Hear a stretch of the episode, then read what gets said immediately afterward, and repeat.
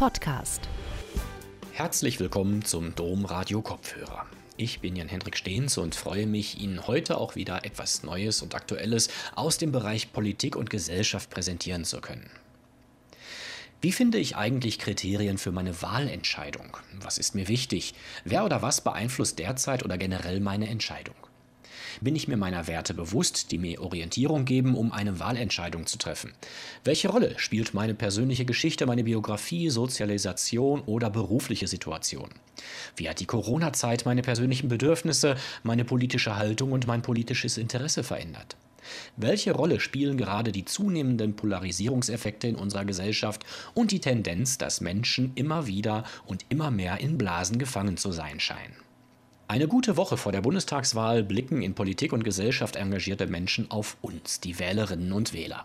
Im Domforum Köln diskutierten dazu im September 2021 der Politikwissenschaftler und Publizist Andreas Püttmann, der Leiter der Landeszentrale für politische Bildung Guido Hitze und die Kölner Klimaaktivistin Leonie Bremer, eine der Pressesprecherinnen von Fridays for Future Deutschland. Die Moderation hatte Angela Krumpen. Gute Unterhaltung.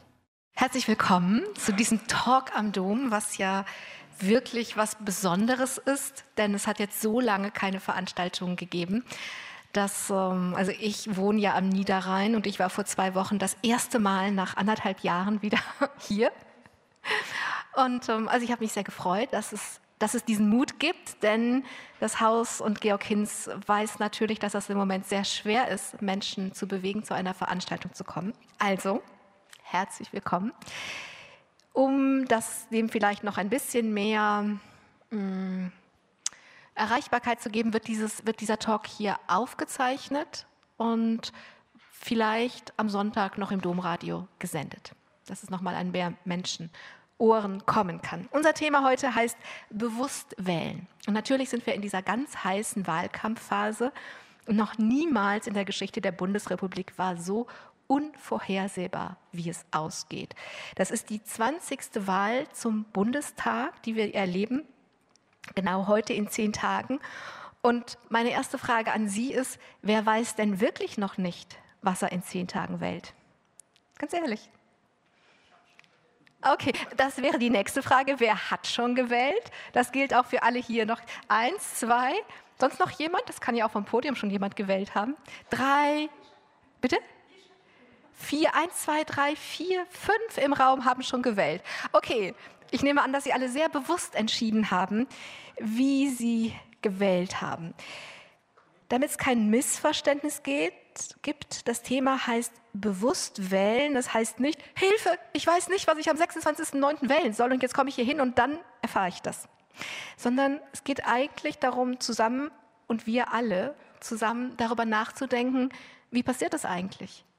Was macht eigentlich, dass ich jetzt das gewählt habe oder in zehn Tagen jetzt schon weiß, was ich wählen werde oder aber noch nicht weiß, was ich wählen werde. Also ich selbst zum Beispiel war sehr entschieden. Ich war sehr, sehr entschieden. Ich wusste genau, was ich wählen wollte. Habe das auch, um, alle haben sich gewundert, weil es nicht das ist, was ich sonst so gewählt hätte.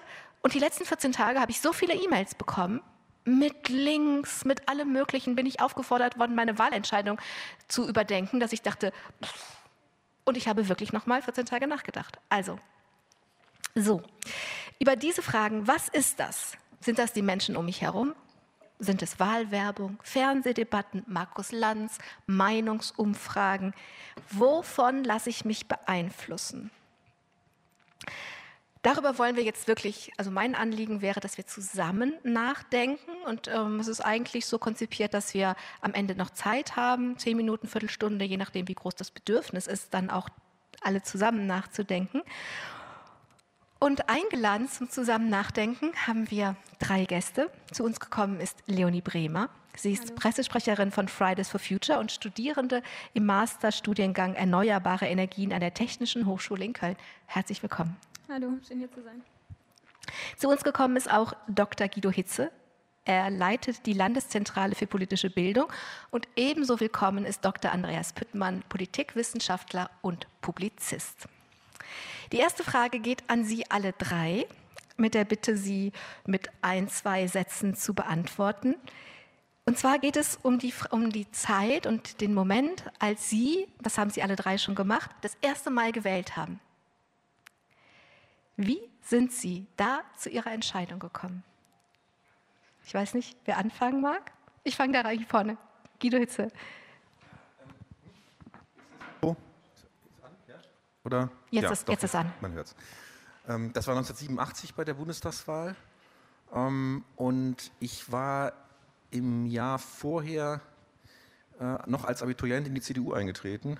Jetzt werden Sie sich nicht, nicht wundern oder, äh, oder können sich denken, was ich dann an diesem Tag tatsächlich gewählt habe. Aber dann frage ich nochmal nach, was hat gemacht, dass Sie als Abiturient in die CDU eingetreten Also es geht ja darum herauszufinden, mhm. was ist in mir, dass ich mich dazu sortiere. Also das war eine äh, reifliche Überlegung, ein langer Prozess, ob ich in eine Partei eintreten würde.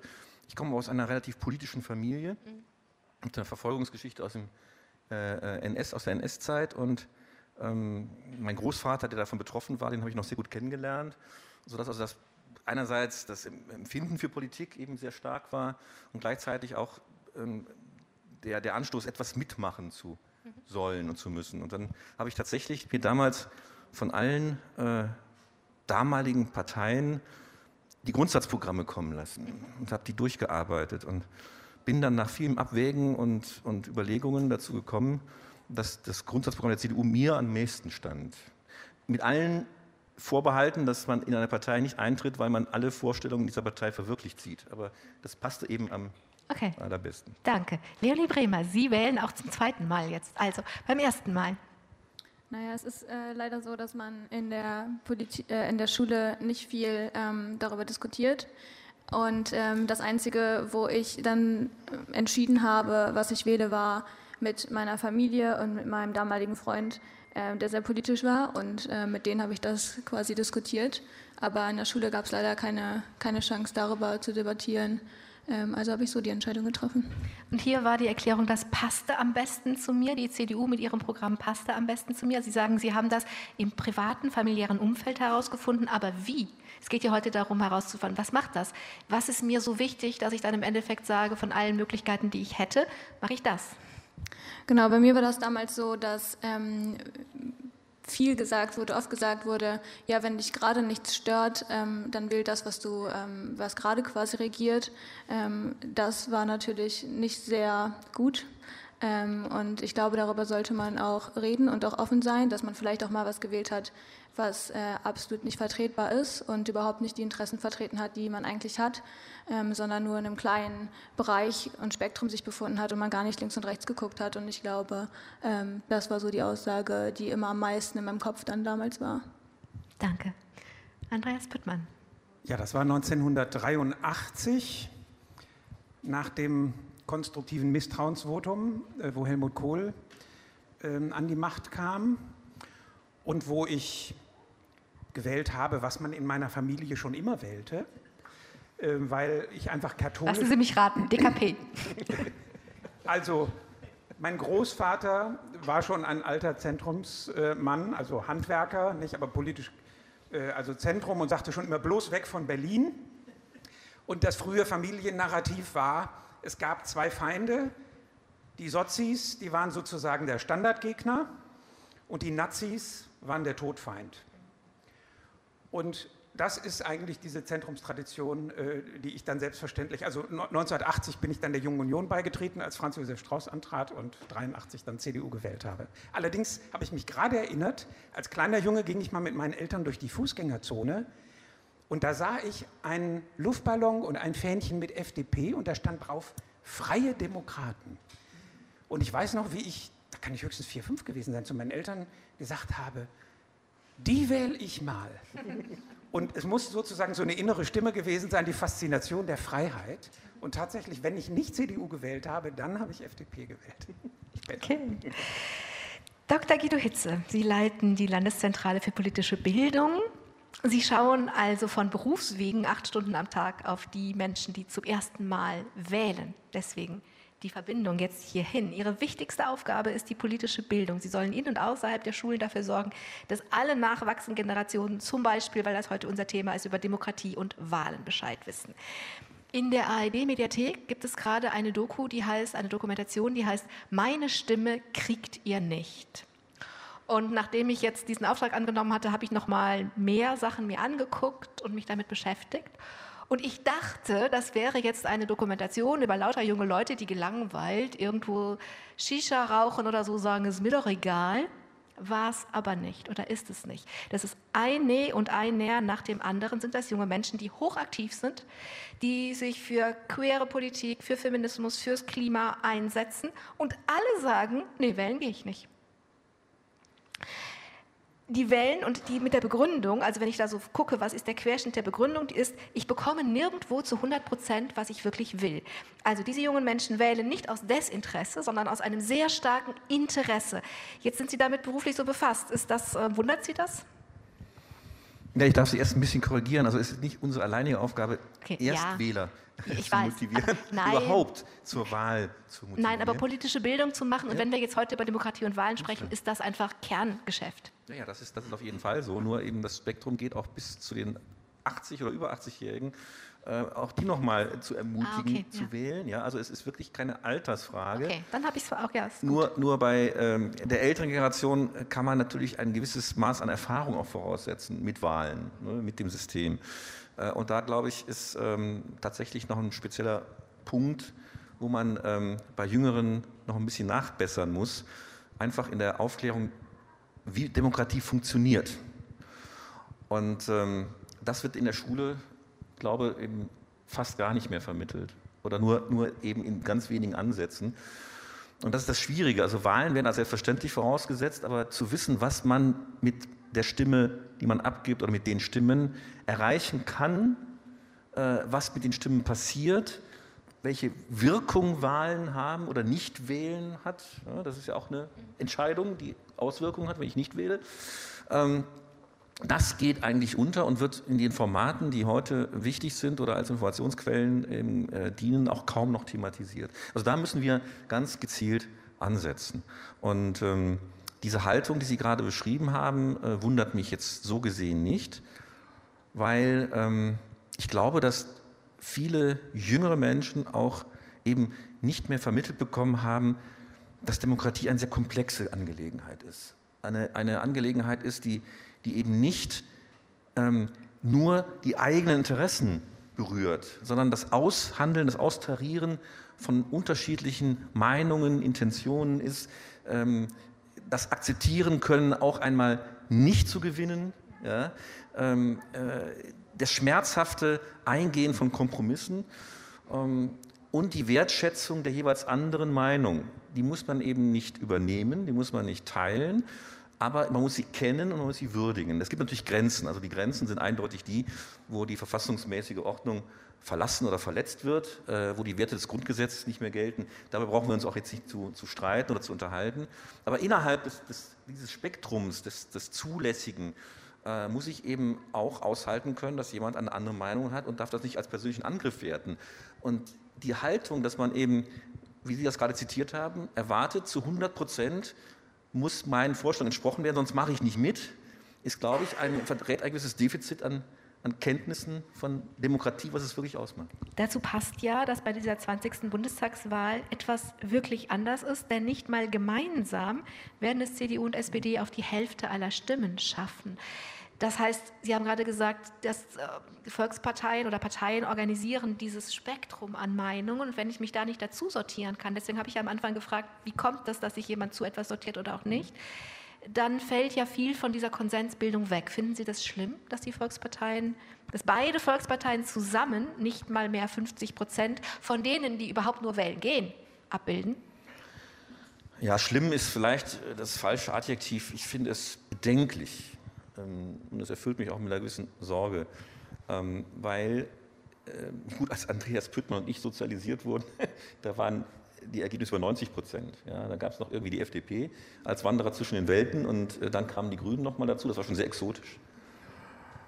Aber ähm, man kann natürlich auch sagen, es war vielleicht auch nicht richtig, weil die Dominanz eben auf zwei Blöcke verteilt war. Ähm, aber man muss auch ganz deutlich sagen, die Stabilität der Bundesrepublik war natürlich auch in dieser Struktur begründet, weil innerhalb dieser beiden großen Blöcke, die ja viel abgedeckt haben.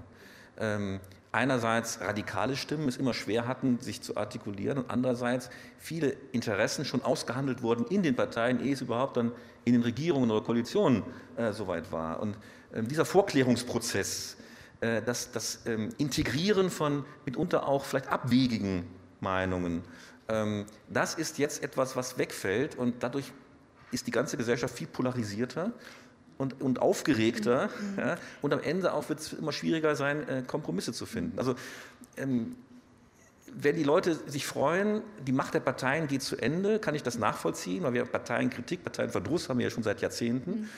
Ähm, aber äh, dann sage ich, guck nach Italien, guck nach Niederlanden, ja, ähm, äh, 18 Parteien im Parlament, äh, immer nur Minderheitsregierungen, die, die dann wieder abgewählt werden oder Neuwahlen jedes halbe Jahr möchte ich eigentlich auch nicht. Sie haben ja auch gerade einen optimalen Prozess beschrieben. Sie haben ja gesagt, dass in einem Vorklärungsprozess integrierende, also abweichende Meinungen integriert worden sind. Das haben ja ganz viele Menschen einfach auch anders erlebt, dass sie abweichende Meinungen hatten, aber dass sie nirgendwo integriert wurden. Also was Sie beschrieben haben, ist sozusagen der positive, wenn es mhm. gut geht. Aber es ist ja nicht immer gut gegangen. Zwei Fragen noch zu Ihnen. Mhm. Die eine ist, ähm, im Moment gibt es ja jeden Tag nicht mehr eine, sondern wie viele Umfragen. Es gab mal, was waren das für Zeiten, als wir uns nur mit der Sonntagsfrage beschäftigen mussten. Heute ist es ja andauernd. Und dann kommen noch verschiedene, Institu also verschiedene Institute, denen man verschiedene Absichten unterstellt. Und ich werde ganz verrückt im Kopf. Eigentlich sollen Umfragen ja Meinungen abbilden. Sie sollen uns sagen, das ist im Moment das Meinungsbild. Sie sollen ein Bild einfach nur fotografieren. Mein Eindruck ist, diese Meinungen bilden, diese Umfragen bilden nicht Meinungen ab, sondern sie bilden Meinungen. Weil wenn ich da mal bei mir gucke, fange ich automatisch an zu rechnen, was diese Zahlen bedeuten für eine Koalition und was ich, was ich tun muss, damit das Schlimmste verhindert wird. Ja, äh, Sie haben den Nagel auf den Kopf getroffen. Ähm, Meinungsumfragen machen Politik. Ähm, und das ist in den letzten 10, 12 Jahren massiv verstärkt worden also ist noch gar nicht so lange her, da galt die eiserne Regel, dass die letzte Meinungsumfrage zwei Wochen vor der Wahl veröffentlicht wird. Die Meinungsinstitute haben weiter nachgefragt, aber sie haben keine Zahlen mehr veröffentlicht und es gab im Prinzip nur zwei oder drei. Ähm, und äh, diese haben auch ganz ähnliche Erhebungsmethoden. Jetzt muss man ein bisschen Wahlforschung machen, Demoskopie, dann weiß man, ähm, dass es sehr darauf ankommt, wen man fragt, wie viel man fragt und auf welchem Wege man fragt. Und wenn ich jetzt nur Online-Befragungen mache, dann habe ich halt einen großen Teil der Bevölkerung nicht erfasst. Wenn ich nur analog frage über das alte Telefon, habe ich auch einen großen Teil der Bevölkerung nicht erfasst. So, das ist schon mal eine systematische Frage, wo ich sagen muss, hm, wie, wie, valide ist die, ist die, ist die äh, mathematische, statistische Grundlage? Und dann haben Sie Rohdaten. Und diese Rohdaten hat jedes Institut äh, und die werden jetzt gewichtet nach Kriterien. Und diese Kriterien entwickelt jedes Institut für sich selbst. So, und in einem gewissen Spielraum ist, macht das auch Sinn. Aber Sie können natürlich auch die Rohdaten so gewichten, dass Sie das Ergebnis bekommen, was Sie politisch wollen. Und das kann aber äh, ähm, die Bevölkerung, selbst die Journalisten, die das publizieren oder übernehmen, DPA oder die Zeitung, können das nicht mehr durchschauen. Und dann kriegen sie auch einen Prozess rein. Also ganz geschickt ähm, äh, können, sie, können sie Stimmungen leiten, Sie können immer sagen, das ist doch die Datenbasis, ja, aber die, die richtigen Geheimnisse dessen, woher diese Gewichtung kommt, die verraten Sie natürlich nicht als Institut. Und dann ist es so auch ein Dominoeffekt. Dann möchte das eine Institut die Zahlen des anderen noch übertreffen. Also ich habe jetzt zum Beispiel das, das, Gefühl gehabt, das ist nur ein Gefühl, kann ich nicht bestätigen, aber es war jetzt seit Anfang August war es praktisch nicht nur ein Trend, den man wahrscheinlich auch so feststellen kann, also der, der, Trend, dass die SPD steigt, die CDU fällt, sondern man hat manchmal das Gefühl gehabt, jetzt, jetzt muss ich, um noch, um noch Gehör zu finden, muss ich eine noch dramatischere Zahl bieten. Ja? Ähm, und da habe ich dann meine Zweifel. Und was mich immer erstaunt ist, dass in den, in, gerade in den letzten Jahren, also je mehr Institute befragt haben äh, und je mehr Zahlen bis unmittelbar vor dem Wahltag veröffentlicht worden sind, desto ungenauer war eigentlich die Prognose. So, und ähm, letztes Beispiel Sachsen-Anhalt ja, im Juni, Kopf an Kopf rennen zwischen CDU und AfD, am Ende waren es 12 oder 13 Prozent Unterschied. So kann man sich auch verhauen. Ja. Und ähm, letztes Wort dazu, manchmal ist die Absicht, die auch hinter solchen Umfragen stehen kann, ähm, dann durch die Realität verkehrt worden. Also es ist immer ein zweischneidiges äh, ähm, äh, Spiel. Ich kann versuchen, Stimmungen zu verstetigen. Ich kann aber auch sein, dass ich durch, die Verstetig durch den Verstetigungsversuch genau die Gegenbewegung erzeuge. Und jetzt alle Armin Laschet retten wollen, damit äh, Olaf Scholz nicht mit 60 Prozent aus der Wahl rausgeht. Eine, es ist keine Persönlichkeitsfrage. Das ist keine Persönlichkeitsfrage, ja, aber das. Äh, also, eine letzte Frage noch, und dann kommen wir nämlich, also mit der letzten Frage kommen wir zurück zu den jungen Wählern und Wählerinnen. Davon haben sehr viele das Gefühl, sie werden nicht gehört und nicht ernst genommen. Am klarsten fand ich, hat das Ihnen Christian Lindner ins Gesicht gesagt, in dem Moment, als er gesagt hat, ja, das wäre ja ganz nett mit den Demonstrationen, aber das soll man doch bitte den Profis überlassen. Viele Erwachsene haben anders reagiert, dann haben sich ja viele Wissenschaftlerinnen und Wissenschaftler gerade dann solidarisiert, aber trotz aller Solidarität ist ja bis jetzt nichts passiert. Und wenn wir heute über Prioritäten sprechen und reflektieren, wie man Wahlentscheidungen trifft, dann ist das Klima ja ein Thema, was ja mit einer Partei nichts zu tun hat. Es ist ja ein Metathema, denn welche Politik wollen wir machen, wenn wir keine Erde mehr haben? Also müsste das Klima uns nicht alle, uns, für uns alle die alleroberste Priorität haben. Das ist jetzt eine Frage, die Sie an mich stellen. Ich kann sie auch nee, ja, ja, ganz ich, kurz, weil ich will sie natürlich direkt weiterreichen. Ja. Das ist die, die Brücke dann zu Leonie Bremer. Aber ich möchte ein anderes Thema vielleicht noch erwähnen, wegen okay. jungen Wählern. Mal nur kurz. Ja, und äh, das ist etwas, was auch symptomatisch ist. Sie haben nämlich recht. Ähm, wir haben eine völlige ungleichgewichtige Verteilung der, der politischen Angebote und der Wahlversprechen, wenn man sich die Generation anschaut. Also, ähm, und da ist das Beispiel die Rentenpolitik. Rentenpolitik wird so verstanden, dass sie für die Rentner gemacht wird. Das ist aber gar nicht das Thema, sondern Rentenpolitik wird für die jungen Menschen gemacht, weil die nämlich wissen müssen, wie sie in 20, 30, 40 Jahren an eine vernünftige Alterssicherung kommen. Und vorher so. müssen sie die ganzen Renten zahlen. Und das ist, das ist der Punkt, der eben ähm, in, der, in der gesamten äh, Diskussion, ähm, die sich um diesen Punkt jetzt mal dreht, ja, äh, Generation verschoben, nur eigentlich für die Älteren diskutiert wird. Und deswegen verstehe ich auch, wenn die jungen Leute sagen, nee, also irgendwo finde ich mich in den Angeboten nicht wieder. Aber ich möchte der Frage des Klimas nicht ausweichen. Mhm. Okay, aber wir, das, wir besprechen das einfach, dann reiche ich es Aber ich würde weiter. sagen, ich, ich genau, sage dann gleich was dazu, wenn ja. die Kollegen ja, das, Wir machen dann erst noch diese Einzelgespräche zu Ende. Leonie Bremer, bei Ihnen ist das gar keine Frage, dass das Klima die aller, allerhöchste Priorität hat. Sie sind Klimaaktivistin. Ich würde auch diese Frage noch mal für unser gemeinsames Nachdenken, weil das ist nämlich das, warum ich meine eigene Wahlentscheidung die letzten 14 Tage, warum ich so rotiert habe. Muss ich nicht eine Entscheidung treffen, die sich nach dem Klima ausrichtet, weil es so ein Metathema ist. Als Klimaaktivistin, als Pressesprecherin von Fridays for Future studieren Sie erneuerbare Energien, also persönlich, privat, irgendwas, alles ist von dem ist so, dass das Klima bei Ihnen die alleroberste Priorität hat oder sehe ich das falsch? Naja, klar, aber es sollte halt für jede die oberste Priorität sein, weil alle Krisen die Würden, würden Sie das Mikrofon ein bisschen näher, genau, sonst kann man es, glaube ich, ganz schwer hören. Ähm, ich wollte nicht, dass es zu laut ist. ähm, naja, auf jeden Fall sollte Klima natürlich von jedem die Priorität sein, weil es kom komplette Gerechtigkeit und soziale Gerechtigkeit umfasst. Ähm, mir hat letzte Woche eine ähm, ältere Frau aus Österreich erzählt, ähm, dass ähm, es für sie natürlich klar ist, dass man ähm, nicht immer 100 Prozent der Interessen abbilden kann und dass auch sie überhaupt gar nicht wollen würde, wenn andere Interessen mehr gewählt würden, dass diese Interesse 100 Prozent durchgesetzt wird. Deswegen ist es klar, dass man ja ähm, wählen geht und auch jemanden wählt oder eine Partei wählt, die nicht 100 Prozent die Interessen abbildet. Aber das Besondere an dieser Bundestagswahl ist, ist etwas ganz anderes. Wir haben die Klimakrise und das ist etwas, was uns alle betrifft. Das ist nicht etwas, was, wo wir sagen können, das ist ein Interesse, das ist Wissenschaft, wissenschaftliche Fakten, die uns sagen, es ist eine Krise und wir haben uns darauf, wir haben das angekündigt. Wissenschaft hat es angekündigt, dass diese Krise kommt.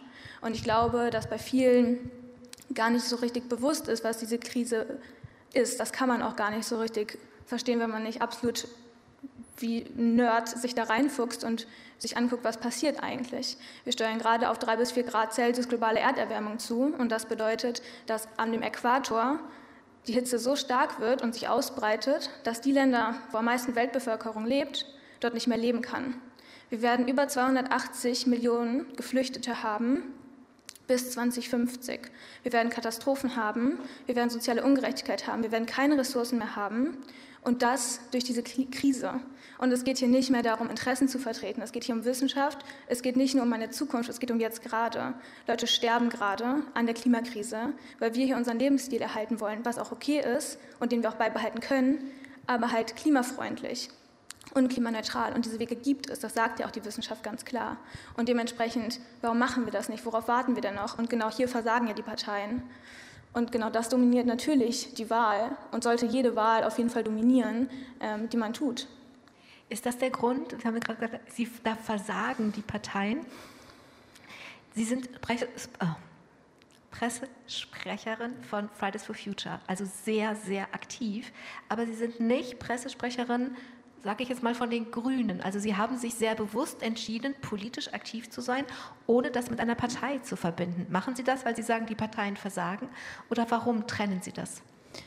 Genau, ich bin in keiner Partei und zwar aus dem Grund, dass wir immer noch darüber reden, ähm, welche Partei jetzt das Pariser Abkommen einhalten kann, was vor fünf Jahren unterschrieben wurde.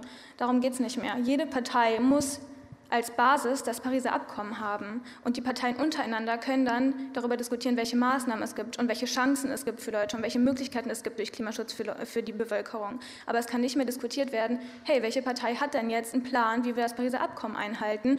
Und es für uns nicht mehr bedeutet, dass wir doppelt und dreifach alle Kosten zahlen müssen in der Zukunft, die jetzt gerade nicht bezahlt werden. Und das bedeutet, keine Partei hat einen Plan von einem Pariser Abkommen. Es müssen aber alle eins haben. Und solange das nicht passiert, müssen wir so lange Druck auf der Straße machen. Okay, also der, der, die Begründung ist, man könnte ja jetzt auch sagen, das ist alles so dringend. Und ähm, ich habe auf meiner, wenn ich meinen Browser aufmache, habe ich da die, die SZ, die Süddeutsche Zeitung, die hat ein Klimamonitoring. Und da gibt es einen Ticker, der zählt einfach Sekunde für Sekunde runter. Ich weiß genau, als ich das erste Mal das gesehen habe, waren das acht Jahre und viele Monate. Ich habe heute extra geguckt. Heute waren es sieben Jahre, sieben Monate, zehn Tage. Also es ist schon über ein Jahr weniger. Und wenn ich mir überlege, dass die nächste Legislaturperiode vier Jahre dauert, wir aber nur noch sieben Jahre, sieben Monate und zehn Tage haben, ist es mehr als die Hälfte dieser Zeit. Und deswegen die Frage, wenn ähm, wenn Sie sagen, das ist alles so, das brennt alles so. Druck von der Straße ist ja gut und schön. Wäre es nicht effektiver zu sagen, wir gehen alle in die Parteien und wir quatschen die so lange tot, bis sie das Pariser Abkommen als Basis nehmen? Äh, da gar keine Sorge, die versuchen genug mit uns zu reden. Ähm, da braucht man gar keine Sorge haben. Die versuchen genug mit uns zu reden. Die wollen viel lieber sogar immer mit uns reden ähm, und schön Greenwashing machen. Ähm, also da da gibt es gar keinen Bedarf. Und da kann man halt viel eher noch den Druck auf der Straße erhöhen, weil wenn man dann auch persönliche Beziehungen und Wirren hat, dann kann, die, kann man die Forderungen durch diese persönliche Beziehung, kann dann schön abgeschwächt werden, schön gestreichelt werden. Und mit, dem, mit der Distanz, die man aber bewahrt und mit der Wissenschaft, die man aber ja, auf der man ja beruht, ähm, ja, gibt es da gar keine, gar keine ja, Abweichungen davon, was es halt wirklich braucht um das nochmal mit Ihrer Person zu verbinden. Sie haben eben gesagt, wir wissen, wir wissen das ja wirklich alle und wir ändern unser Verhalten aber nicht. Sie äh, stecken so viel, also ich sage immer, unsere Zeit ist unser Leben. Eigentlich stecken sie, weil sie ihre ganze Zeit da reinstecken, ihr ganzes Leben in diese, in diese Frage. Und sogar so sehr, dass sie ungefähr ein Dreivierteljahr den Hambacher Forst versucht haben zu schützen, also im Wald waren, um ihn zu schützen. Wenn ich mir das überlege, ich lebe neun Monate lang in einem Baumhaus, dann habe ich auf jeden Fall einen Teil ähm, wo keine Waldromantik ist, weil es, ne, es ist länger als, als, als Frühjahr und Sommer sein können, als die schöne Jahreszeit ist. Also wenn Sie haben sich dem so exponiert, hat diese Zeit gemacht, dass sie einfach, also dass sie viel verbundener damit sind als äh, Menschen wie ich jetzt, die, also ich, ich beschäftige mich da ganz gewiss viel mit, aber ich verlasse mein Leben ja nicht. Ich gehe ja nicht in den Wald, sondern ich äh, mache weiter Sendungen, ich mache weiter Kolumnen, ich äh, sorge dafür, dass meine Kinder irgendwie in die Welt kommen und so weiter. Also ähm, ich verlasse mein Leben nicht, aber Sie haben das getan. Also hat Ihnen das ermöglicht, so intensiv im Wald zu sein, um ihn zu schützen, dass Sie jetzt einfach Ihr ganzes Leben dafür auch hernehmen können? Ähm, ich würde lieber einfach studieren und ähm, das nur machen, weil ich liebe Physik, ich liebe es nerdig in irgendeinem Physiksaal zu hocken und mit meinem Professor darüber zu diskutieren. Ich liebe das. Aber stattdessen muss ich das halt einfach machen, weil ich keine andere Möglichkeit habe. Mit diesem Aspekt, was sagt die Wissenschaft aber, und wie schrecklich sieht es aus. Aber jetzt so chronologisch war doch erst der Wald und genau. dann das Engagement, oder? Ich glaube, ich habe währenddessen studiert schon ah, auch. Okay. Ähm, und bei mir ist es halt so, dass es nicht darum geht, was mache ich als Individuum und es geht auch nicht darum, was machen Sie alle als Individuum. Mir ist das egal, ob Sie aus einem Plastikstrohhalm trinken oder nicht, darum geht es nicht. Es geht darum, dass wir 100 Unternehmen haben, die für 71 Prozent der globalen Emissionen verantwortlich sind. Und wir können im Wald leben ähm, und, oder auf der Straße leben, wir können keine Energie mehr verbrauchen, wir können so wenig konsumieren, wie es geht und wir werden niemals in diesem System, wie es jetzt gerade ist, klimaneutral leben können. Also darum geht es halt einfach nicht. Es geht darum, dass die, die verantwortlich sind, zur, zur Verantwortung gezogen werden. Und wir haben ja gesehen, dass im Hambacher Wald, was eins der Unternehmen ist, von den 100, ähm, die Räumung illegal war vom, vom Laschet. Und das ist natürlich obvious gewesen. Das war ganz offensichtlich, wenn man da war, dass so eine Katastrophe nicht legal ist und dass 60.000 Leute nicht umgesiedelt werden können aus Profitinteresse von Einzelnen. Und natürlich muss man sich dafür einsetzen, wenn man da einmal war. Ich, ich komme mir vor wie auf dem Mond, wenn ich da bin. Und das ist keine Option. Natürlich muss man aktiv werden. Wenn es unser Thema heute dieses bewusste Wählen ist, wenn es um Wahlentscheidungen geht, denken ja die allermeisten Menschen, einschließlich Christian Lindner, dass die ganzen Fridays sowieso grün wählen und sie, sie für seine junge Liberalen verloren sind. Aber so ist es ja gar nicht. Mir geht es jetzt nicht darum zu sagen, was die Fridays wählen, sondern die Frage ist, sie unter sich, wie kommen sie zu ihrer Wahlentscheidung? Also ich muss sagen, es ist eine Zumutung, etwas wählen zu müssen, ähm, wo klar ist, dass die mit, meinem, mit meinen Ressourcen spielen und die aufs Spiel setzen und mit meiner Zukunft. Ich finde das eine absolute Zumutung. Und trotzdem gehe ich ja wählen, weil ich verstehe, dass das nötig ist und dass wir mehr Demokratie brauchen für Klimaschutz. Das verstehe ich ja und deswegen gehe ich ja wählen. Aber natürlich ist es schlimm und da muss man sich angucken, okay, wer meint es denn wirklich ernst? Wer hat sich denn wirklich das Pariser Abkommen durchgelesen? Wer hat sich wirklich den Weltklimaratbericht durchgelesen? Und das hat ganz, also 100 Prozent hat es nicht Laschet gemacht und es hat auch nicht Scholz gemacht. Ich habe mit Scholz schon gesprochen, ich habe mit Laschet schon gesprochen und die wissen nicht mal, was ein CO2-Budget ist. Und CO2-Budget ist das Erste, was im Pariser Abkommen und was auch in dem Weltklimaratbericht steht. Das ist das Erste, was da drin steht. Also wie ernsthaft wollen die denn überhaupt Klimaschutz machen, wenn sie nicht mal wissen und vor allem in Sendungen wie Louis Klamroth, also so Sendungen, die man wo man weiß, da muss man schon ein bisschen was für wissen und die werden auch kritisch danach gefragt. Wenn man das da nicht beantworten kann, dann kann man mir halt nicht sagen, dass man ernsthaft Klimaschutz machen möchte.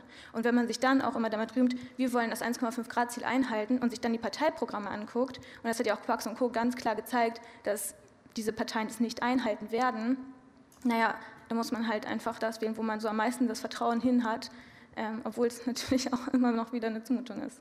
Dankeschön. Dr. Andreas Püttmann, Sie sind Politikwissenschaftler und Publizist. Und um mal eine von vielen Tätigkeiten hervorzuheben, 2014 hat Armin Laschet Sie in seine Zukunftskommission gerufen. Ich trete Ihnen also, glaube ich, nicht zu nahe, wenn ich Ihnen eine CDU-Affinität unterstelle. Wenn unser Thema bewusst wählen ist, warum ist die CDU Ihre politische Heimat? Weil das christliche Menschenbild für mich die solideste Grundlage von Politik in verschiedenen Bereichen ist. Ähm, also für mich ist schon da die Religion sozusagen leitend, auch für politische Wertprioritäten. Und das habe ich in der Abwägung aller Pros und Kontras dann bisher am ehesten in der CDU gesehen. Aus jeder Heimat kann man vertrieben werden, auch aus einer politischen Heimat. 2009 haben Sie sich so sehr über Angela Merkel geärgert, dass Sie aus der CDU ausgetreten sind. Was hat die Pastorentochter denn gemacht? Böses. Also es gab so mehrere Dinge, die mich so zunehmend äh, geärgert haben. Zum Beispiel den Stammzellbeschluss 2007 mit einem völlig unnötigen Parteitagsbeschluss, der die katholische Kirche brüskierte und große Teile auch der evangelischen.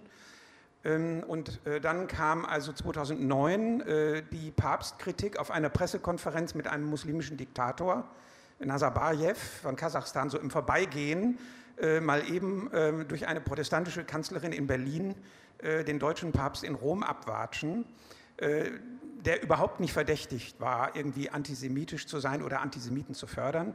Äh, der Vatikan hatte sich auch schon von Williamson distanziert, schon vorher. Das fand ich also ungehörig, auch in der Form. Und da bin ich zusammen mit ungefähr 6000 anderen äh, damals äh, aus der CDU ausgetreten. Ich frage deswegen nach diesem speziellen Moment, weil wenn unser Thema dieses bewusst wählen und Werte und was beeinflusst mich und Priorisierungen, Prioritäten sind, ähm, dann kann man ja an dem Thema sehen, dass auf einmal etwas passiert, was eine kleine Vorgeschichte hat, Stammzellen und so weiter, aber dann eben macht, dass das wichtiger ist als die politische Heimat. Genau, es gibt so Kipppunkte. Ne? Also man könnte vielleicht sagen, ähm, es gibt so eine Art Ökologie auch äh, der eigenen Parteipräferenzen. Und ähm, da kann eine sich so Öko, einiges. Eine Ökologie? Ja, also im Sinne, äh, wenn, wenn Sie sich einen See vorstellen, der zunehmend verschmutzt, okay, ja, ja, verstehe. irgendwann ja. kippt er dann. Ja. Ähm, und äh, diese Papstschelte war dann für mich dieser Kipppunkt gewesen. Aber der ganze See auf einmal grün geworden. der ganze CDU-See, der ja sonst so schön schwarz ist. Ja, bei mir ergelbt. bei mir ergelbt damals. Ergelbt, okay. Wenn Sie sich 2009 über Angela Merkel geärgert haben, ärgern Sie sich gerade über Armin Laschet oder drücken Sie ihm doch die Daumen? Ich ärgere mich. Äh, ich habe Laschet in dieser Vorsitzendenkonkurrenz gegen Merz unterstützt. Und ich war allerdings der Meinung, dass jemand, der im Deutschland trennt, und ich habe eine etwas positivere Sicht der Umfragen, aber das würde jetzt zu weit führen, jemand, der im Deutschland trennt, nur 17 Prozent der eigenen Parteianhänger hinter sich versammelt. Der Konkurrent Markus Söder aber 72 Prozent ist hybrid, wenn er für sich fordert, diese Kanzlerkandidatur anzutreten. Das ist eine Brachialkandidatur, eine Kamikaze-Kandidatur und die im Übrigen noch, wo er an seinem eigenen Kriterium gescheitert ist, er hatte nämlich vorher gesagt, der mit den besseren Chancen soll es machen. Er ist auch noch wortbrüchig gewesen. Und das hat mich empört, das habe ich auch öffentlich überall so geschrieben. Und dann hat er eben einen Fehler nach dem anderen gemacht, also in der Corona-Politik meandernd getrieben vom Koalitionspartner FDP, sich gegen Frau Merkel gewandt, während Söder immer an ihrer Seite geblieben war im Team Vorsicht. Ähm, und dann also dieses Hin und Her und dann doch wieder ein Brückenlockdown und dann nicht. Also er hat sich in der Krise nicht bewährt aus meiner Sicht. Er hat diese unsäglichen Schauspielervideos in der Talkshow 3 äh, nach 9 als wichtigen Beitrag äh, gewürdigt, während Monika Grütters eben klar gesagt hatte, so geht es nicht mit diesem Zynismus. Äh, er hat immer wieder Äußerungen gemacht, die extrem interpretationsbedürftig waren, also auch so in die Richtung, dass man nicht mehr frei seine Meinung sagen dürfe, etc. Also ich kann das gar nicht alles aufzählen. Und das hat mich gegen ihn aufgebracht. Ich füge auch jetzt sofort noch was hinzu, dann können Sie sich noch ein bisschen mehr aufregen. Denn wir haben eben über das Klima als Metaebene über allen anderen gesprochen. Und wenn man, wenn wir, also ich will es noch ein bisschen weiter auffächern, weil es ist einfach auch sehr komplex, was uns dazu bringt, solche Entscheidungen zu treffen. Ähm, es gibt ja noch mehr Themen, die über allen anderen drüber liegen. Und ähm, so wie alles nichts ist, wenn wir keine Erde mehr haben, haben wir auch keine Demokratie mehr, wenn wir keine Freiheit mehr haben. Und es gibt eben, was ich ja vor, Sie haben Ihren Großvater angesprochen, also ich weiß, dass 2008 sich das noch niemand vorstellen könnte, dass wir Holocaustleugner im Deutschen Bundestag haben. Das war einfach schlicht nicht vorstellbar. Das ist aber jetzt schon ganz lange so. Also ist frei, also die Demokratie an sich, die das ermöglicht, Meinungen zu organisieren und all das, Interessen auszugleichen, ist in Gefahr, wenn Menschen sich wählen lassen wollen, mit dem Ziel, die Demokratie abzuschaffen. Nun ist die, die, CDU eine Partei, die in Thüringen zulässt, dass für ihren Kandidaten Maaßen von einem bekannten Neonazi geworben wird. Also ich wollte einfach noch ein Element zum Empören dazu reichen. Können Sie da noch Armin Laschet wählen, wenn sie ihn da gewähren lässt und das erklärtermaßen die Abschaffung der Demokratie Programm ist? Ich danke Ihnen, weil das ist für mich das wichtigste Thema. Äh, Politik wird im Englischen übersetzt durch Policy, Politics und Politie. Das sind drei verschiedene Dimensionen. Und Policy sind sozusagen die Sachthemen, ja, und das bildet der Valomat ab, wo wir also wie im Supermarkt nicht die Waren, äh, die uns dann ansprechen, äh, kaufen. Aber ich warne davor, die Wahlentscheidung nur so zu treffen. Die Politie, also die Frage, wie stabil ist das System und seine Grundregeln, damit wir in einer Ordnung der Freiheit auch weiter leben können, ist wichtiger als die Zustimmung zu politischen Positionen in Einzelfragen. Ich kann also moralisch verpflichtet sein, die Partei, mit der ich die meisten Übereinstimmungen habe in Sachfragen, trotzdem nicht zu wählen, wenn ich in der Systemfrage zu dem Schluss komme, hier muss ich andere Kräfte stark machen, damit das Gleichgewicht im Staat erhalten bleibt. José Ortega y Gasset, spanischer Sozialphilosoph, hat den Staat sogar mal definiert als den Status, Latein, die Statik, die Gleichgewichtslage der Meinungen. Und was ich wahrnehme in den letzten Jahren ist ein Rechtsruck in unserer Gesellschaft. Es ist nicht nur diese blaubraune Partei, sondern angefressen davon sind, wie man auch aus Umfragen weiß, dankenswerterweise Teile der FDP-Klientel, die nicht umsonst jetzt zwischen CDU und AfD sitzt im Bundestag, aber auch Teile der Union. Und ich werfe Armin Laschet vor, dass er sich nicht scharf genug von denen distanziert. Er konnte Maaßens Kandidatur nicht verhindern, aber er hätte Maaßen an entscheidenden Punkten öffentlich widersprechen und ihn ganz klar zurückweisen müssen. Und das hat er aus Angst vor den östlichen Landesverbänden nicht getan. Und das ist für mich keine geistige Führung. Darf ich kurz was dazu sagen? Ähm, genau, Laschet hat auch nicht ähm, auf die Frage, ob Maaßen Bezug zum rechten Klientel hat und auch zu äh, Nazis, hat er nicht mal verneint. Also er hat es nicht mal verneint, dass er da Bezug zu hat. Ja, danke. Ich Aber gucke Sie, ja? Sie wollen die ganze Zeit unbedingt was sagen? Ich, ja. Darf ich eine Sekunde vorher sagen? Ich möchte, ich vergesse es nicht, versprochen, ähm, um zu gucken, wie viel wir uns hier noch unterhalten und wie viel Bedürfnis es gibt, sich mitzumelden, dass wir noch jetzt eine Viertelstunde. Gibt es ähm, im Moment jemand, der sagt, in fünf Minuten oder so würde er gerne auch was sagen oder sagen Sie, nee, wir hören zu und gut ist? Weil dann haben wir nämlich jetzt, das, das ist einfach wichtig und zeitökonomisch ist das wichtig, um zu wissen, wie viel ähm, Raum alles jeweils haben kann. Also, das war dazu. Ist das auch dazu? Ja, es ist auch dazu. Ähm, ähm, ich kann viele Kritik nachvollziehen und bin jetzt auch nicht das Sprachrohr von Armin Laschet. Das ist nicht mein, aber. Das ist nicht mein, nein, das ist nicht mein Punkt. Ähm, aber äh, manches kann ich so nicht teilen. Ähm, also er hat sich schon ziemlich klar von allen Rechtskräften und Tendenzen äh, äh, distanziert, auch im Landtag, also bei den Landtagsdebatten vergeht keine, wo, wo er nicht äh, ganz scharf gegen die AfD vorgeht. Und äh, das ist auch seine äh, Überzeugung. Ähm, also man muss ein bisschen abschichten, auch bei der, ähm, äh, bei der Frage ähm, Corona. Ähm, ich denke, es ist auch einfach medial auch einiges verunglückt. Ähm, äh, Markus Söder hat sicherlich genauso meandert wie er. Er hat es nur geschickter äh, verborgen, sage ich mal, ja, in der Kommunikation. Ähm, und jetzt wird vieles auch gehäuft wahrgenommen und ähm, äh, dann äh, äh, kommt auch ein bisschen ein Zerrbild zustande. Aber das ist nicht das Thema. Äh, wir wählen, und das ist nochmal ganz wichtig, auch zu sagen, wir wählen keinen Kanzler. Und wir wählen ähm, keine Personen, die spielen eine wichtige Rolle. Aber äh, das ist nicht unser Wahlsystem. Das ist nicht ein amerikanisches Präsidialwahlsystem, ähm, wo man sich völlig fixiert auf eine Person und die gut oder schlecht findet oder bekämpft oder, oder unterstützt, sondern es ist eben ganz bewusst ein, ein System, in dem tatsächlich, und du hast es ja auch gerade gesagt, ähm, auch unglaublich viele Sachentscheidungen eine Rolle spielen. Ja, allerdings deine eigene Partei hat doch mal 69 plakatiert, auf den Kanzler kommt es Ja, an. natürlich. Es, äh, das, ist doch, das ist doch der Trick, äh, äh, der immer wieder angewandt wird. Ja? Äh, das ist ja nicht, das ist ja nicht äh, so, dass die Parteien das dann, äh, wenn es ihnen nutzt, ähm, nicht klarstellen. Aber ich bin ja nicht hier als Parteimensch, sondern ich bin als, als Leiter der Landeszentrale, der das System auch ein bisschen erklären muss. Ähm, und hier ist eindeutig so, ähm, dass man auch wirklich doch mal gucken muss, ähm, merken, und die merken, Leute merken es ja, das ist ja das Interessante. Schaut man sich nämlich die, die Umfrageergebnisse an für die Kanzlerpräferenz, mhm. dann hat das natürlich eine, eine Beziehung zur, zu dem Gesamtergebnis der Parteien, aber längst nicht in Übereinstimmung. Also es ist doch so, dass viele überlegen, naja, hm, den kann ich eigentlich nicht leiden oder die finde ich aber ganz toll und wählen trotzdem eine andere Partei. Und genau, aber das, eine Sekunde. Sie haben nämlich was ganz Wichtiges gesagt und das wollte ich, das würde ich wirklich gerne noch weiterführen. Sie haben medial gesagt. Sie mhm. haben gesagt, mhm.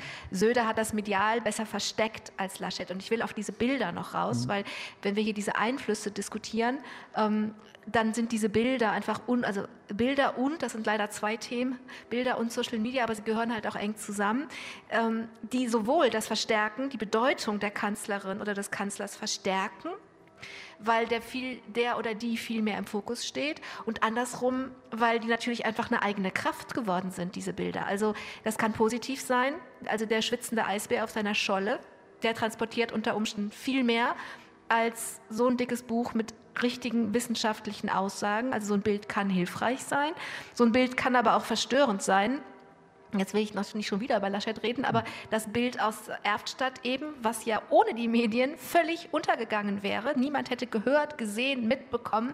Alle sind auf Steinmeier fokussiert, dass da hinten irgendjemand unpassend lacht. Das ist ja nur und ausschließlich medial transportiert worden. Und damit müssen wir ja umgehen. Also deswegen habe ich Sie jetzt, ich weiß, dass ich Sie ausgebremst habe, aber ich finde das zu wichtig, um diese mediale diesen medialen Faktor zu übergehen. Und ich finde, der verstärkt die Bedeutung, die der oder die Kanzlerin für uns hat. Also, und es ist einfach ein Unterschied, ob ich dann, ob ich einen Bundestagsabgeordneten aus dem Kreis Viersen habe, die waren das jetzt immer Männer, deswegen männlich, oder ob ich eine Kanzlerin mit ihrer, mit ihrer Macht und Funktion habe, wenn ich Corona habe und es tritt jemand vor die Kamera und sagt, ähm, die Lage ist ernst, bitte nehmen Sie es auch ernst. Das ist einfach ein Unterschied. Also deswegen ist das auch, auch wenn wir kein, nicht in Amerika sind, hat das eine wirklich andere Bedeutung, wen ich da wähle.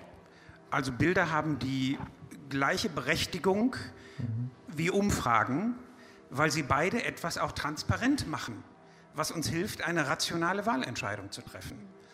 Und also es ist jetzt für mich nicht so der größte Punkt gewesen, aber ich finde überhaupt bei einer Ansprache des Staatsoberhaupts angesichts des Leids von so vielen Menschen beginnt man keine Parallelkonversation und lacht sich schlapp. Aber das ist einfach äh, durchaus für meine rationale Wahlentscheidung, äh, also keine Manipulation durch hm. Bilder oder so, sondern eine Bereicherung. Und so haben das, glaube ich, viele Menschen auch empfunden. Und, und, und umgekehrt, für mich war da der Punkt erreicht, wo ich gedacht habe, dürfen wir jetzt alle einfach auch Menschen bleiben? Also manchmal macht man einfach etwas Unpassendes. Und äh, ja, und das ist auch, man macht auch was Unpassendes, gerade wenn viel Leid und viel Anstrengung da ist. Dann gibt es eine Übersprungshandlung. Und wenn wir unseren, den Menschen, die uns vertreten und repräsentieren, nicht erlauben, Menschen zu sein, die etwas Unpassendes, war doch, also ich meine, letztlich war es nicht mehr als unpassend dann ist man mal kurz nicht im medialen Fokus und dann wird einem das vorgeworfen. Ja, dann wir, kann niemand mehr uns vertreten. Wir alle machen Fehler. Sie wollen die ganze Zeit was sagen, oder? Ja, also ich glaube, ich weiß nicht, ob Sie in Ahrweiler waren, aber wenn man da ist, dann ist einem nicht zu lachen zumute. Und ich denke mir, wenn man halt einmal verstanden hat, worum geht es hier gerade und wenn man nah in der Gesellschaft ist und wenn man wirklich Mitgefühl auch hat, dann, ist, dann lacht man nicht. Also ich, ich wünsche mir, dass Kanzler und Politikerinnen, dass die menschlich sind. Ich wünsche mir das. Ich wünsche mir, dass sie nah in der Gesellschaft sind. Aber in so einem Moment zeigt es eigentlich eher, wie weit entfernt er davon ist. Es war aber ja nur der eine, also mein Plädoyer ist, es war nur dieser eine Moment. Der hat sich ja auch sehr mitfühlend gezeigt. Ich will überhaupt nicht, also jetzt bitte, ne, ich bin jetzt nicht die Laschet, äh, die Laschet-Erklärerin. Ich, ich finde, dass wir eine andere, also dass wir, ich finde, dass wir in diesem Entscheidungsprozess nicht zu sehr dass, dass dieses Zerrbild auf die Verfehlungen gehen Naja, dürfen. andererseits hat er auch, ich weiß nicht, ob Sie das Video gesehen haben, aber wo ein Betroffener da war, als Laschet ähm, wieder mal vor Ort war, ähm, ist, er, ist er auf ihn zugegangen und hat gesagt, so, hat ihm die Betroffenheit verkündet. Und dann hat Laschet gesagt, ja, so betroffen können Sie ja nicht sein, Sie haben ja ein Handy. So, und das sind solche Sachen, die, das ist ja nicht einmal passiert. Das ist, das ist was ganz anderes. Ja, aber es ist ja, ja ganz oft passiert. Genau, das, und deswegen das, ist dieser Lacher halt für mich nicht so eine mediale Sache, die jetzt mal hochgekommen ist. Das ist ganz oft passiert, als er da war. Das verstehe ich. Wenn ein Bild etwas abbildet, was symptomatisch für einen Charakterzug steht, dann, hat es, dann ist es eben kein Zerrebild, sondern ein Bild. Das, ist, das finde ich, das ist was anderes. Ich, mir kommt es halt nur so vor, dass wir völlig überhöhte Ansprüche an die Menschen haben, die uns vertreten. Und dass das einfach es total schwierig macht, dann wirklich noch sowas wie hier zu machen. Also da zu sitzen und gemeinsam nachzudenken und nicht auf jedes Wort festgelegt zu werden und nicht in acht Jahren irgendwas hier, rausge hier rausgeschnitten in einem anderen Kontext und dann ist es dann unmöglich. Also ich, ich glaube, dass, äh, dass, äh, weil es komplex ist und weil es wichtig ist, es auch sowas braucht wie Nachdenken, einfach nur nachdenken und etwas noch nicht fertig haben und trotzdem öffentlich das tun zu können. Und das ist so dieses, das wird dann gleich als ein Fehler, als dieses oder das nicht bedacht und das, das ist mir zu ähm, weltfremd. Also wenn man so rigide ist, dass kein Politiker es einem mehr recht machen kann, dann sollte man sich in der Tat Fragen stellen. Aber so kann ich nur von mir aus sagen, ist es bei mir nicht. Im Gegenteil, also wenn es pauschal gegen die Politiker geht, verteidige ich immer die Politiker. Und es gibt auch viele Politiker, die meinen Ansprüchen völlig genügen. Allen voran Angela Merkel. Also diese sachliche, wissenschaftsbasierte, uneitle, vor allen Dingen uneitel. Ne, das stabile Art, die ist für mich absolut imponierend. Und obwohl ich ihretwegen ausgetreten bin 2009, ne, also ich habe da sozusagen auch selbst einen Prozess äh, erlebt, wo mich jemand dann langfristig wieder überzeugt hat, der mich kurz- oder mittelfristig eher geärgert hatte. Ähm, also da tut man sicher gut daran, auch sich selbst ein bisschen kritisch oder mit einer gewissen Distanz zu beobachten und auch jedem nochmal eine zweite Chance auch zu geben. Aber deswegen kann ich doch trotzdem, wenn ich also serielle Fehler beobachte, von jemandem, der Kanzler werden will und die Bevölkerung will es nicht, die eigenen Anhänger wollen es nicht, die eigene Schwesterpartei will es nicht, die eigene Fraktion will es nicht und er sagt trotzdem, ich muss Kanzler werden. Da muss ich doch als Demokrat sagen, stopp. Bisschen Realitätsverlust. Jetzt haben wir ein bisschen überzogen, aber ich möchte trotzdem noch länger beziehen, weil ich würde jetzt gerne Ihnen das Schlusswort geben. Ja, also Wissenschaft ist sich einig, also wenn das eben gefehlt hat, Wissenschaft ist sich einig, dass wir 1,5 Grad Celsius globale Erderwärmung noch einhalten können. Ähm, dementsprechend ist es möglich. Aber die Sache ist doch in Deutschland ebenfalls. Deutschland hat eine sehr hohe Verantwortung in dem ganzen Zusammenhang. Es gibt extra einen Deutschland-China-Gipfel, weil Deutschland so eine große Verantwortung hat. Und der ist auch super wichtig, dass er stattfindet. Weil Deutschland, auch ich kann es auch nicht mehr hören, Deutschland hat nur 2 Prozent am globalen Anteil an globalen Emissionen. Wir haben eine ganze Historie an äh, Emissionen, die wir schon ausgeschüttet haben. Wir haben alle Technologie, die ist vorhanden, wie wir Erneuerbare ausbauen können, wie wir klimaneutraler werden können. Und diese Technologie wird aber nicht mal angewandt. Wir haben ganz viele Möglichkeiten, wie das funktioniert. Deutschland hat eine sehr große Verantwortung. Wenn wir uns angucken, im November ist der Weltklimagipfel. Ähm, Deutschland, alle sind sehr, spekulieren sehr darauf, was Deutschland machen wird. Es hat eine sehr große Verantwortung. Wenn Deutschland was sagt, ziehen andere Länder mit. Daran orientieren sich andere Länder. Und dementsprechend, wir haben eine ganz große Verantwortung. Und ich glaube, niemandem ist es mehr wichtig als der jungen Generation, dass es Demokratie gibt. Dreimal so viel wählen 60-Jährige als 30-Jährige. Und das müssen wir uns einmal vorstellen. Das sind auch gerade Leute, die vielleicht noch nicht so offen sind, mal anders zu wählen. Mir hat letztens ein 82-Jähriger gesagt, ja, ich wechsle meine Farbe nicht, habe ich mit ihm gesprochen, hat es dann am Ende doch getan. Aber uns ist es sehr wichtig, Demokratie zu haben. Und genau aus dem Aspekt ist auch meine Frage, ich möchte mehr Demokratie. Warum soll ich 15 Mal so viel bezahlen pro Tonne CO2, als Sie es jetzt machen? Wieso soll ich das denn machen? Damit wir jetzt hier alle noch ein schönes Leben haben. Aber wo ist es denn demokratisch, dass ich das, wenn zehn Jahre vorbei sind, warum muss ich denn dann das so viel mehr bezahlen? Und ich finde, das ist nicht demokratisch. Wenn man auf Kosten von den neuen, nächsten Generationen lebt, ist es für mich definitiv nicht demokratisch. Und genau das ist ja das, was wir brauchen. Mehr Demokratie, mehr Interessen von den jungen Generationen, die sich auch in den Parlamenten wiederfinden. Dafür müssen Sie aber in die Parteien gehen, das ist das Problem. Das, nee. Jetzt fangen wir jetzt ja, fangen, genau. Sie nicht in Parlamenten wieder. Das ist das. Also, so mit dieser Frage, ich finde, wenn man zusammen öffentlich nachdenkt, mit einer Frage aufzuhören, finde ich sehr schön, weil das mit den Wahrheiten, das haben, so viel haben wir alle verstanden, dass niemand wirklich die Wahrheit hat. Aber nur wenn man wirklich immer weiter Fragen stellt, nähern wir uns der an. Ich finde, Rilke hat das so großartig gesagt, leben Sie Ihre Fragen. Und mit Glück wachsen sie in die Antworten rein. Und wenn wir Glück haben, wachsen wir gemeinsam in die Antwort rein, die die junge Generation im Blick hat und die im Blick hat, dass egal, was wir hier sagen, alles nichts ist, wenn wir keine Erde mehr haben. Vielen Dank. Dankeschön. Domradio Kopfhörer. Weitere Informationen finden Sie auf domradio.de.